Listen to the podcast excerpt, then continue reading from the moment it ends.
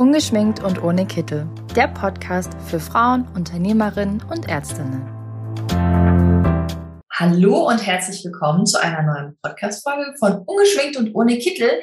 Ich darf heute wieder die liebe Andrea Mischkoberg und die liebe Anja Tack begrüßen.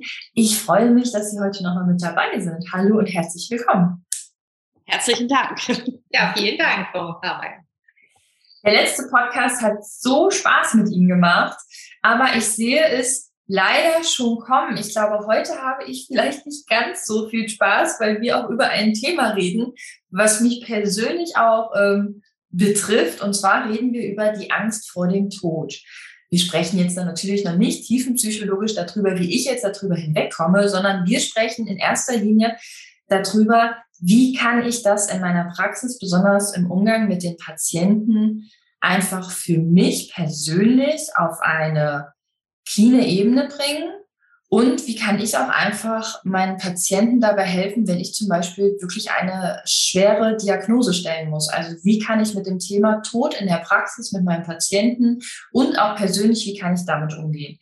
Das war jetzt für den Anfang ganz, ganz viel reingeschmissen. Wir räumen da jetzt mal so ein bisschen auf und beginnen vielleicht einfach mal bei der Frage, was kann ich tun, wenn ich eine Diagnose stellen muss und einfach weiß, mein Patient wird über kurz oder lang sterben. Wie gehe ich erstmal persönlich damit um? Das hängt von verschiedenen Faktoren ab. Aber ähm, es ist natürlich, wie Sie schon gesagt haben, ein unglaublich emotionales Thema und hat ganz, ganz viel auch mit mir selbst zu tun. Also als äh, Ärztin, wenn ich es dann äh, dem Patienten erklären muss, aber natürlich auch aus ähm, äh, Patientensicht. 2006, 7, 8 bin ich mit äh, dem Thema Keine Angst vor dem Tod als Vortrag auf Tournee gewesen und habe da unglaubliche, äh, unglaublich viel Feedback und Input bekommen. Also ich habe da sehr viel gelernt, wie mhm. Ärzte das aufnehmen und damit umgehen möchten, was sie sich wünschen an Unterstützung gerne hätten, aber eben auch aus Patientensicht, wie es ihnen damit gegangen ist, wenn sie für ihre Angehörigen eben eine Todesnachricht oder eben eine, eine Sterbephase angekündigt bekommen haben. Ja. Ähm, ich beantworte ähm, als erstes gerne mal die Frage, ähm, wie geht es den Ärzten dabei? Ja. Äh, viele Gespräche mit Ärzten haben mir gezeigt, dass sie sich da einfach auch mehr ähm, Kommunikation, mehr ähm, ähm Feedback äh, wünschen würden in ihrer Ausbildung schon. Also dass selbst in der Ausbildung äh, aus ihrer Sicht oder aus der Sicht vieler Ärzte nicht hinreichend darauf eingegangen wird. Wie stelle ich denn eine, ähm, eine solche Diagnose? Wie erkläre ich denn meinem Patienten, dass er jetzt nur noch drei, vier, fünf Monate zu leben hat? Ähm, wie gehe ich mit den Angehörigen um in so einer Situation? Und da kam der Wunsch nach viel mehr Unterstützung, mhm. nach viel mehr ähm, auch das, was, was die WHO in der Palliativ Care äh, äh, sich wünscht und eben auch vorgegeben hat, dass auch mehr Informationen auch über den spirituellen, den religiösen Wünschen des Patienten, dass man da auch Möglichkeiten hat, darauf einzugehen. Und ähm, naja, das ist äh, eben der wichtigste Part auch, mhm. denn der Arzt ist ja der Vermittler.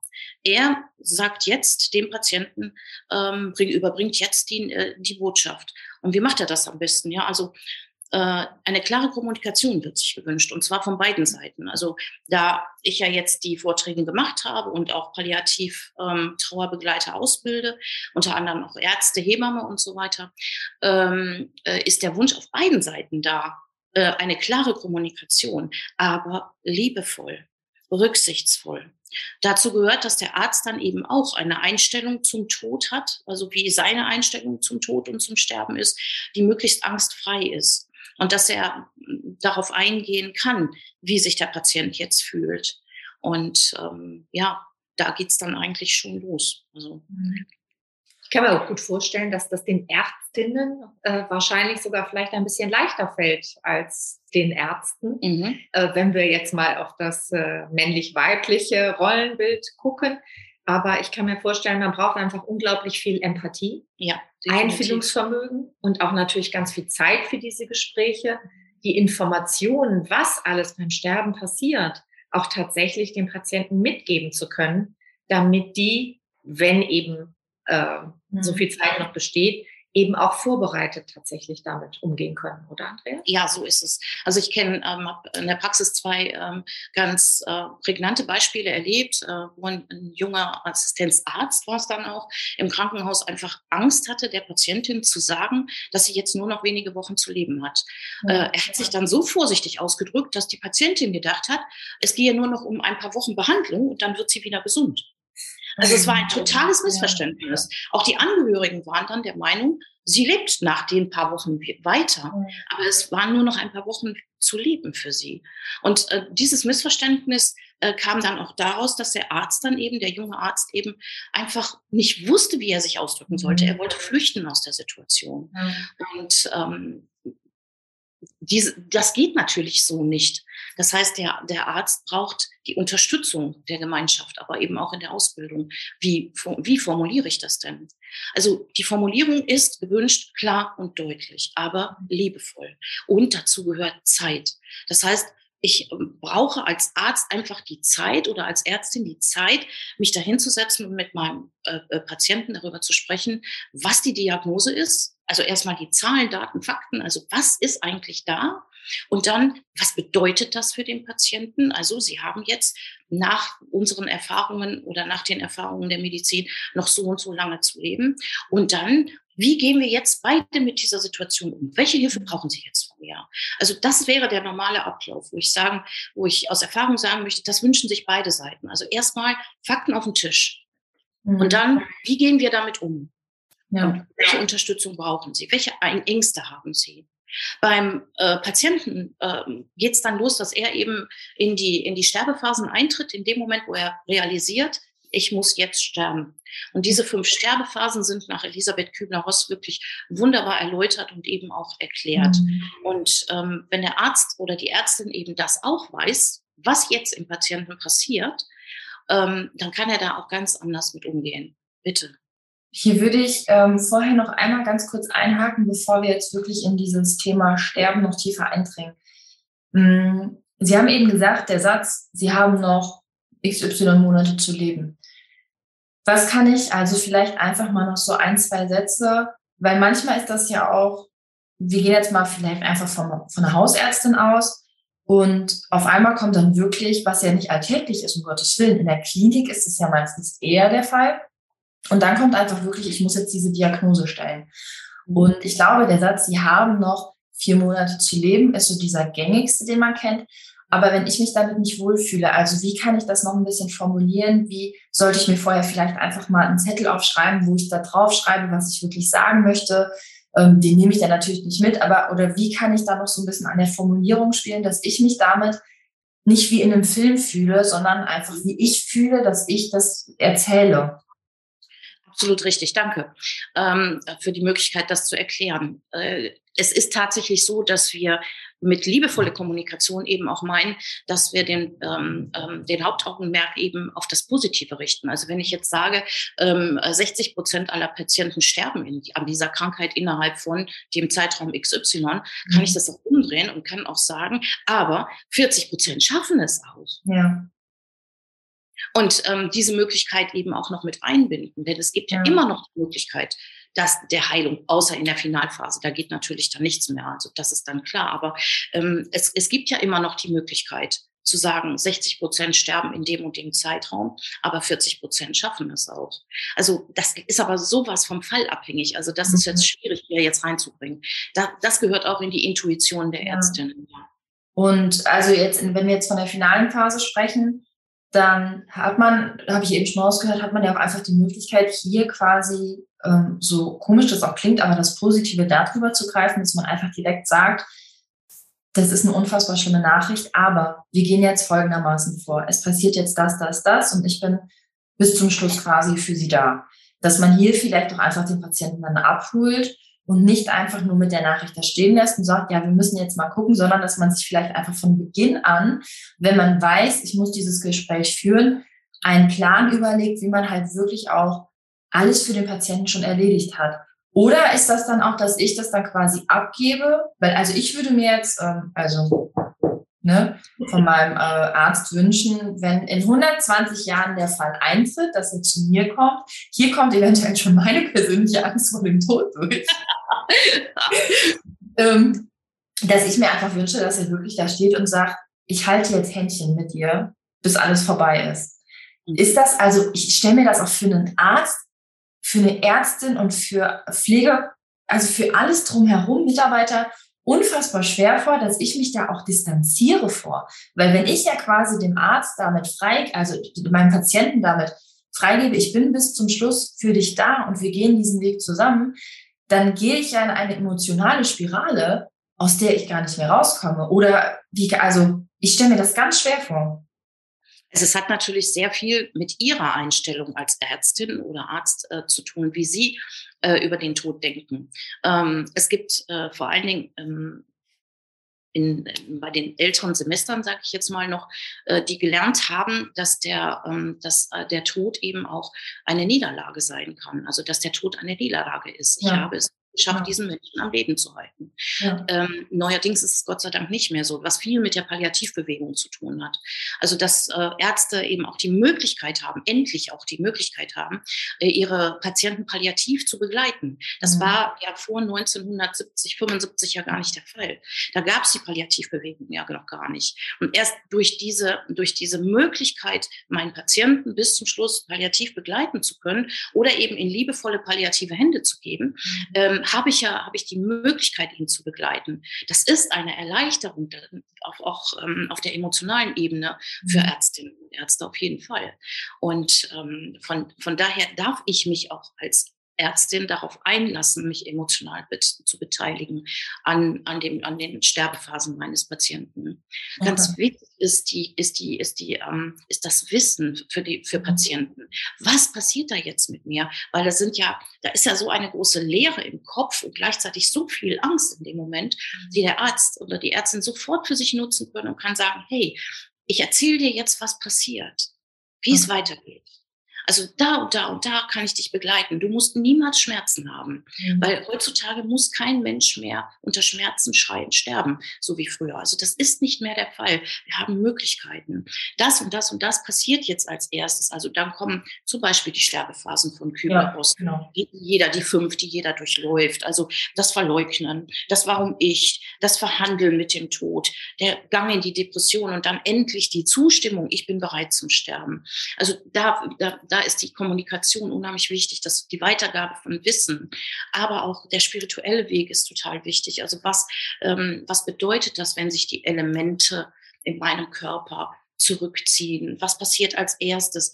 Dass ich das Element Erde verliere zum Beispiel und dann schwach werde, dass ich das als zweites das Element Wasser geht und ich Flüssigkeiten nicht mehr halten kann, dass als drittes das Element Feuer geht und mir kalt wird, mein Körper, Körper kühlt ab und das als viertes eben auch das Element Luft geht, dass also die Atmung aussetzt und mhm. wegbleibt und ich dann, im, äh, dann sterbe. Und im fünften, und da sind wir dann im asiatischen Bereich, dass eben dann das fünfte Element, der Raum, nämlich das Licht, die Licht und Liebe, sich öffnet, in den ich dann übergehen kann.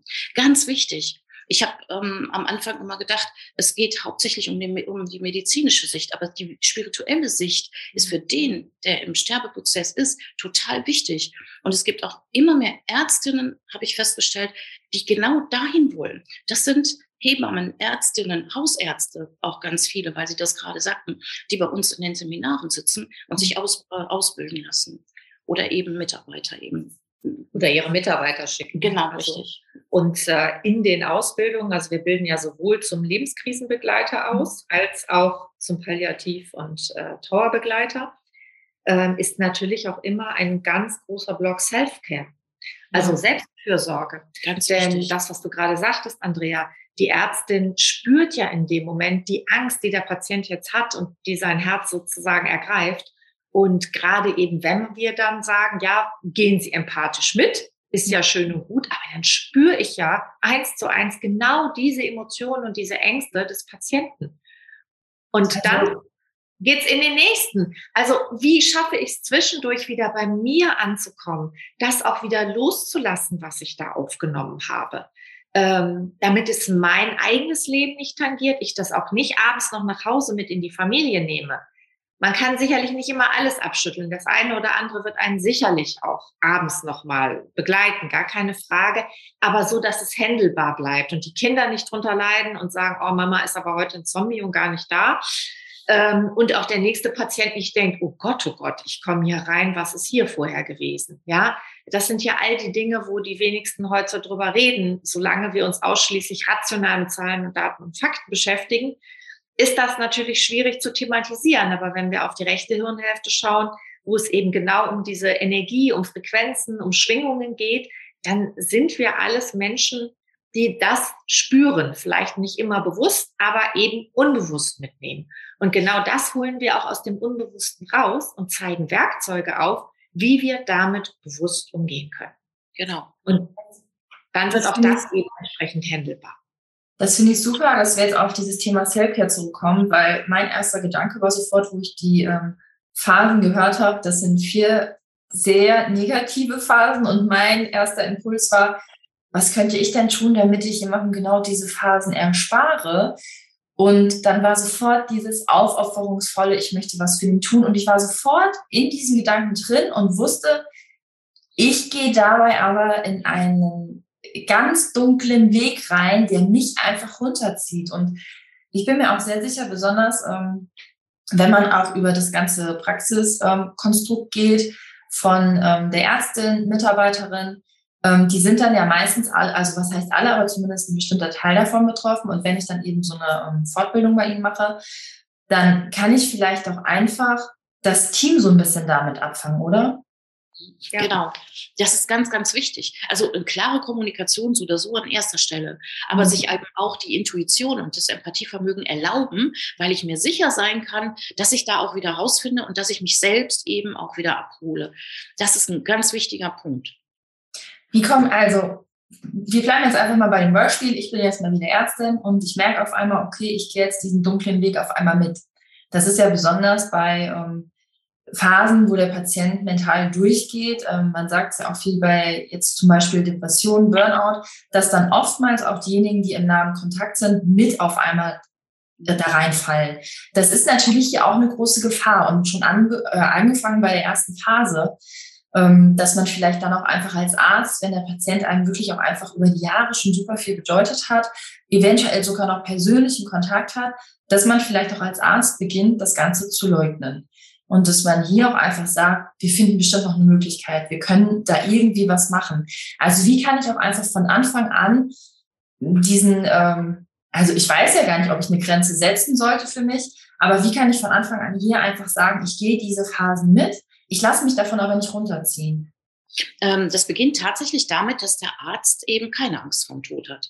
Also auch keine Angst vor dem eigenen Tod. Super. Dann kommt sofort die ultimative Frage, die ich äh, am tiefsten gar nicht beantwortet haben möchte, weil ich weiß, es wird bei mir nichts ändern.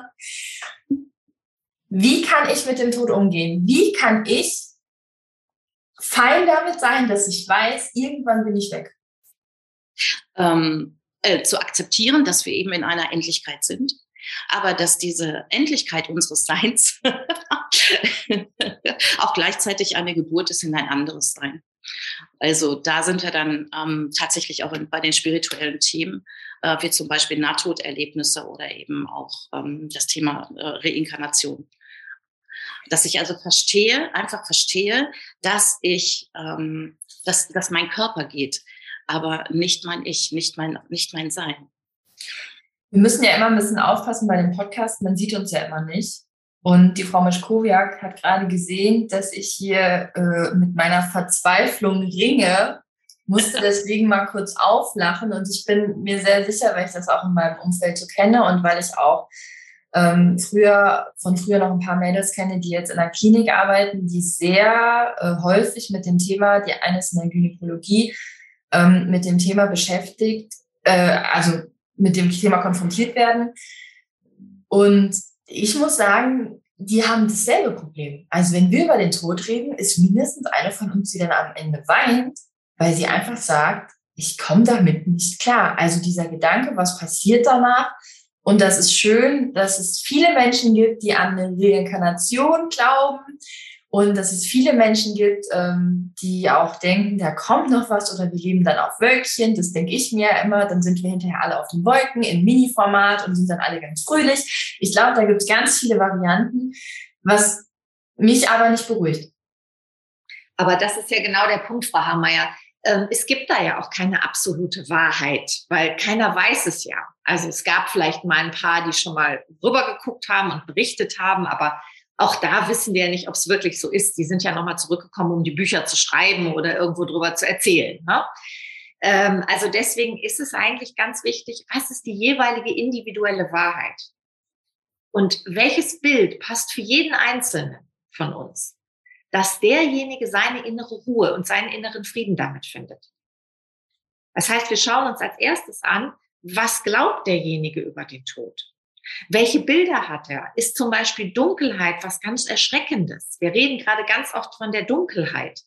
Ähm, in meiner Hypnoseausbildung war ich mal und da war eine mit aus, also mit, fort, mit in der Fortbildung sitzende äh, Frau, die hatte eben schwer, war schwerst an Krebs erkrankt ähm, und war mit einem Mann verheiratet, der ihre Veränderung nicht ertragen konnte und sie in ihrem eigenen Haus wirklich zutiefst gemobbt hat Sie durfte auch nicht mehr mit ihm zum Frühstück erscheinen und so weiter und so fort, dort ausgegrenzt worden ist.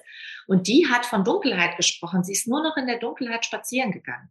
Und sie hat fast ausschließlich nur noch im Dunkeln gelebt, weil das war ihr Freund und ihre Verbündete. Krass. In der Dunkelheit hat sie sich wohlgefühlt. Das hat mein persönliches Bewusstsein total umgedreht. Ich habe gedacht, krass. Für mich war dunkel immer, oh, beängstigend, unangenehm. Und da habe ich gedacht, cool, für die Frau ist Dunkelheit die Geborgenheit. Mhm. Das heißt also, nichts davon ist absolut. Es ist immer so, wie jeder Einzelne das von uns sieht. Und deswegen ist es so wichtig zu fragen, was glauben Sie? Was glauben Sie über, was glauben Sie über den Tod? Was wissen Sie darüber? Wovor genau haben Sie Angst? Manchmal ist es so, dass wir einfach Dinge in unserem Leben noch vor uns hergeschoben haben. Und wenn wir das tun, dann ist es natürlich schrecklich, wenn wir auf einmal mit einem Enddatum konfrontiert sind. Ja. In dem Moment, wo wir leben und all die Dinge tun oder uns vorstellen, die wir gerne machen möchten, finden wir natürlich auch schneller unseren inneren Frieden, wenn es vorbei ist. Wobei es auch noch ganz wichtig ist, was glaubt der andere, was nach dem Tod passiert? Also in welcher, in welchem, ähm, in, in, welchem Denken ist er? Also religiös oder spirituell? Also was, ähm, ähm, was, was, was denkt er denn, was danach passiert? Welche Vorstellungen hat er denn von dem, was nach dem Tod geschieht? Und ähm, da helfen dann aber tatsächlich eben auch so Bücher wie ähm, Das Licht von drüben, was Dr. Raimund Moody schon 1988 geschrieben hat über Nahtoderlebnisse. Ähm, ein Arzt, der beweisen wollte, dass Nahtoderlebnisse also reine Hirnspinnerei ist und hormonell ausgerichtet berichtet wird und dann festgestellt hat, oh mein Gott, das ist, das ist tatsächlich nicht so und eben ein Buch darüber geschrieben hat, was Menschen äh, auf, der, auf der ganzen Welt mit unterschiedlichen religiösen Ausrichtungen, aber alles gleich erzählen, also dass sie die gleichen Erlebnisse haben. Und das ist also ganz faszinierend. Und ähm, äh, auch ich kenne Menschen, die Nahtoderlebnisse haben und die berichten eben auch alle Ähnliches, trauen sich aber nicht nach draußen. Aber dieses genau, dieses sich nicht nach draußen trauen und ähm, äh, diese, diese, diese Fragen zu haben und diese Fragen nicht stellen zu dürfen, ist ein unglaubliches ähm, Manko würde ich tatsächlich noch sagen, dass Menschen, die im Sterbeprozess sind, nicht sagen dürfen, welche Fragen sie noch quälen. Und ich glaube, dass ähm, Ärztinnen ähm, und Ärzte auch äh, sich damit auseinandersetzen sollten, ihren, ihren, ihre Klienten und ihre Patienten eben auch spirituell ab, abzuholen. Ich finde das schon wichtig. Ich finde diese Frage, was glauben Sie, was passiert nach dem Tod, finde ich total toll. Also, das ist so, man interessiert sich für den anderen, man möchte gerne wissen, was der andere denkt. Und ich habe auch meine Theorie, dass wir alle in Miniaturformat auf den Wölkchen sind, habe ich von einem kleinen Kind. Mhm. Weil, also mein Patenkind sagte irgendwann, ich glaube, irgendwann sind wir alle auf kleinen Wölkchen. Und da habe ich auch gehört, ich so, du bist jetzt noch nicht so alt, aber das ist eine super Sache. Finde ich mega. Genau das denke ich jetzt auch. Und dann auch, man hat ja auch oftmals, dass ähm, die ganz alten Generationen, also mit ich sage jetzt mal 94 oder wie auch immer, die liegen im Sterben und sagen, ich finde es schön, wenn ich jetzt sterbe. Das habe ich bei meiner Oma erlebt, die lag da und hat dann auch gesagt, das ist jetzt okay für mich. Das ist jetzt wirklich, ich sterbe jetzt und ich bin, und dann denke ich immer, dass, wenn ich in dem Alter bin, vielleicht bin ich dann einfach clean damit. Vielleicht kann ich dann einfach sagen, okay, das ist jetzt in Ordnung. Und wenn ich ja meinen Patienten frage und sage, wie sind denn deine Vorstellungen? Und der sagt, ich habe keine Idee, ich weiß nicht, was danach passiert. Vielleicht kann ich ihm hier einfach so meine persönliche Vorstellung zum Denken anregen und auch einfach zeigen, guck mal, wir können uns ja überlegen, was danach passiert und vielleicht hast du dann weniger Angst. Mhm. Und wenn ich natürlich dann okay bin, dass ich irgendwann sterbe, was ich nicht sein werde, aber vielleicht kann ich es dann ja wenigstens auch so vermitteln und dann auch einfach diese spirituelle, das finde ich auch ganz toll und dass man auch über die verschiedenen Religionen redet, weil natürlich hier auch die Religion äh, auch multikulti gesehen äh, einen riesen Stellenwert hat. Mhm, natürlich. Aber ich hätte da noch ein Modell anzubieten, parallel zu Ihrem Wölkchenmodell. und zwar als ich ähm, mit den Vorträgen unterwegs war, ähm, äh, habe ich ein Modell entwickelt und das ist also sehr, sehr ähm, äh, neumodisch. Also wenn wir uns vorstellen, äh, dass unser, unser Körper-Geist-Seelengefüge, in dem wir ja leben, also wir haben einen Körper, wir haben einen Geist und wir haben eine Seele, äh, vergleichbar ist mit einem Laptop, einer Festplatte und einem Internet. Mhm. Stellen Sie sich bitte vor, dass das Laptop Ihr Körper ist. Ja. Die Festplatte da drin ist Ihr Geist, Ihr, Ihr Gehirn was alles abspeichert, was sie jemals mit diesem Laptop gemacht haben. Ja. Und ihre Seele ist so groß wie das Internet.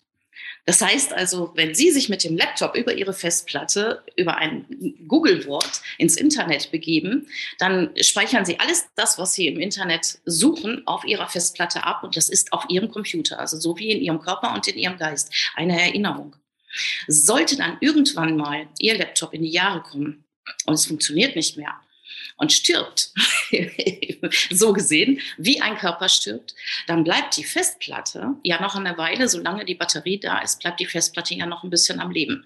Das heißt also, alles, was da abgespeichert ist, bleibt ja noch eine Weile erhalten. Mhm. Und so ist es ja zum Beispiel auch, wenn, wenn der Körper stirbt, dass die Ohren tatsächlich noch, also zwölf bis, bis 20 Stunden noch weiter aufzeichnen äh, was alles noch gesagt wird im, im Raum und die Emotion noch im Gehirn abgespeichert wird.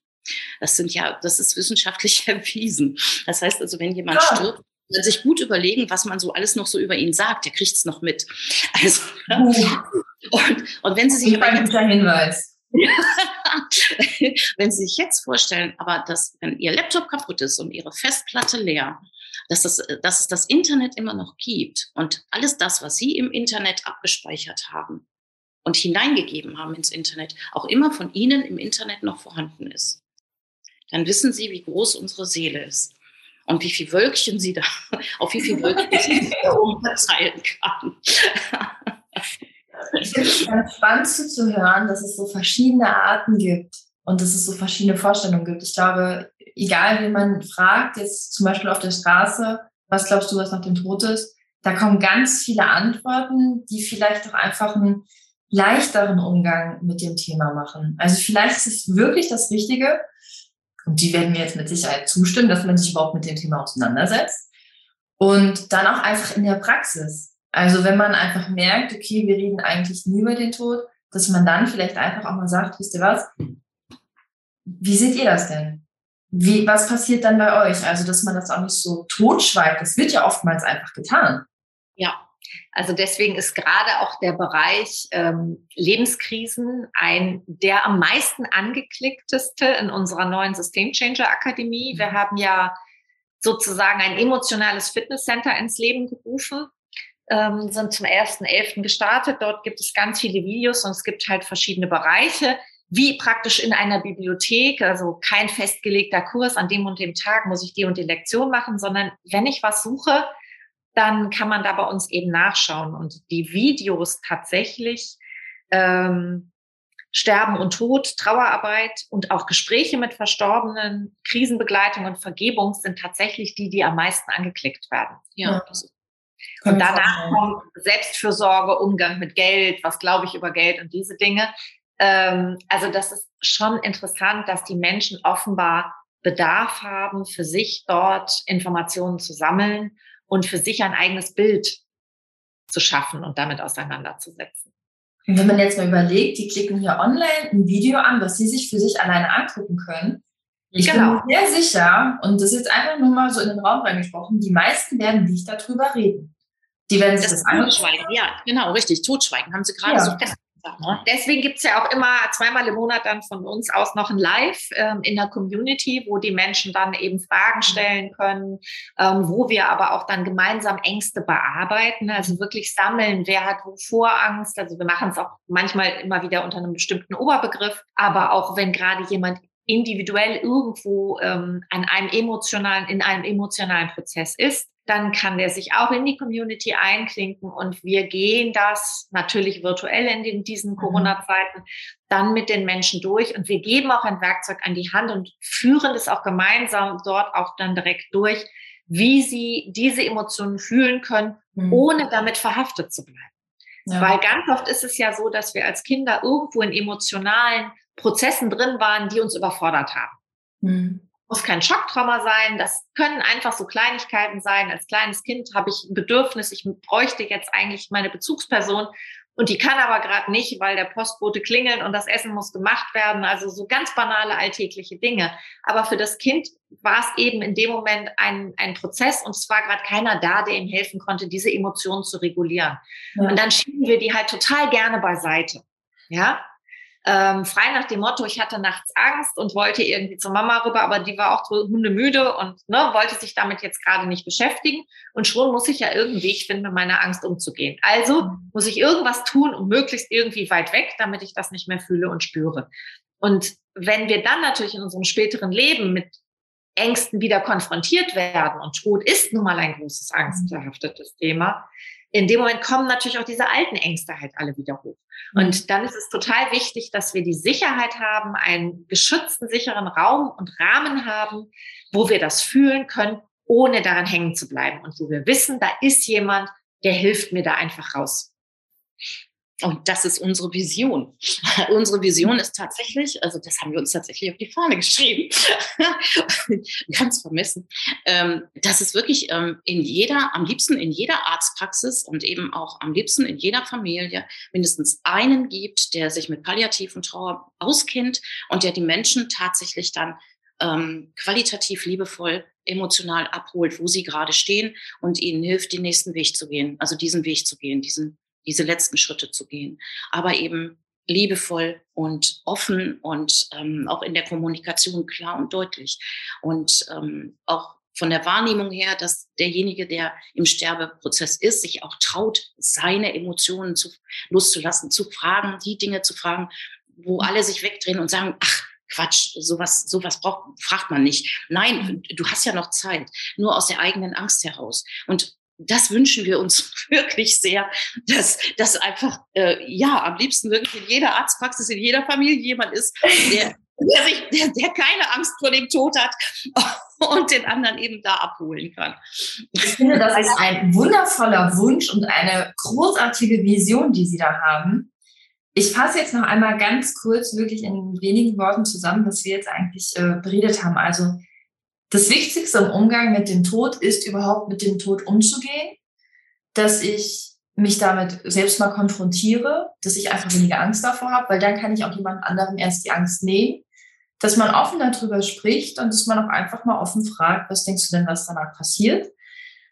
Und alle, die an diesem Punkt einfach sagen, bei mir in der Klinik, auf der Station, in der Praxis, ähm, in meiner Familie, wie auch immer, da fehlt jemand, da fehlt einfach jemand, der uns fängt. Ähm, unbedingt bei äh, den Systemchangern, also bei der Andrea Mischkowiak oder bei der lieben Anja Tag, einfach melden. Weil, also, ich kann mir gar nicht vorstellen, dass man woanders mit dem Thema besser aufgehoben ist. Oh, danke schön. Gerne. Also meine Angst vorm Tod ist noch immer da. Ich denke noch immer an die Wölkchentheorie und dass es mich einfach in mini, mini, mini Format gibt. Und ich bleibe dabei und verdränge das Thema noch. Und ich bin mir aber sicher, ähm, wir werden dazu nochmal einen Podcast machen. Und vielleicht, vielleicht habe ich mich bis dahin auch mit dem Thema mehr konfrontiert. Super, dann geben wir es doch an, Frau Hammer. Ja. Sehr gut. Ich bedanke mich recht herzlich ähm, für einen ganz anderen Podcast mal. Und ich bin gespannt, ob Feedback kommt. Also jeder, der den Podcast gehört hat und der hierzu ähm, Kommentare, eigene Geschichten, Fragen hat, einfach an ähm, das Netzwerk schreiben oder auch einfach direkt an die zwei wundervollen Damen schreiben. Und dann würde ich sagen, hören wir uns schon ganz bald wieder. Und vielen Dank. Vielen lieben Dank.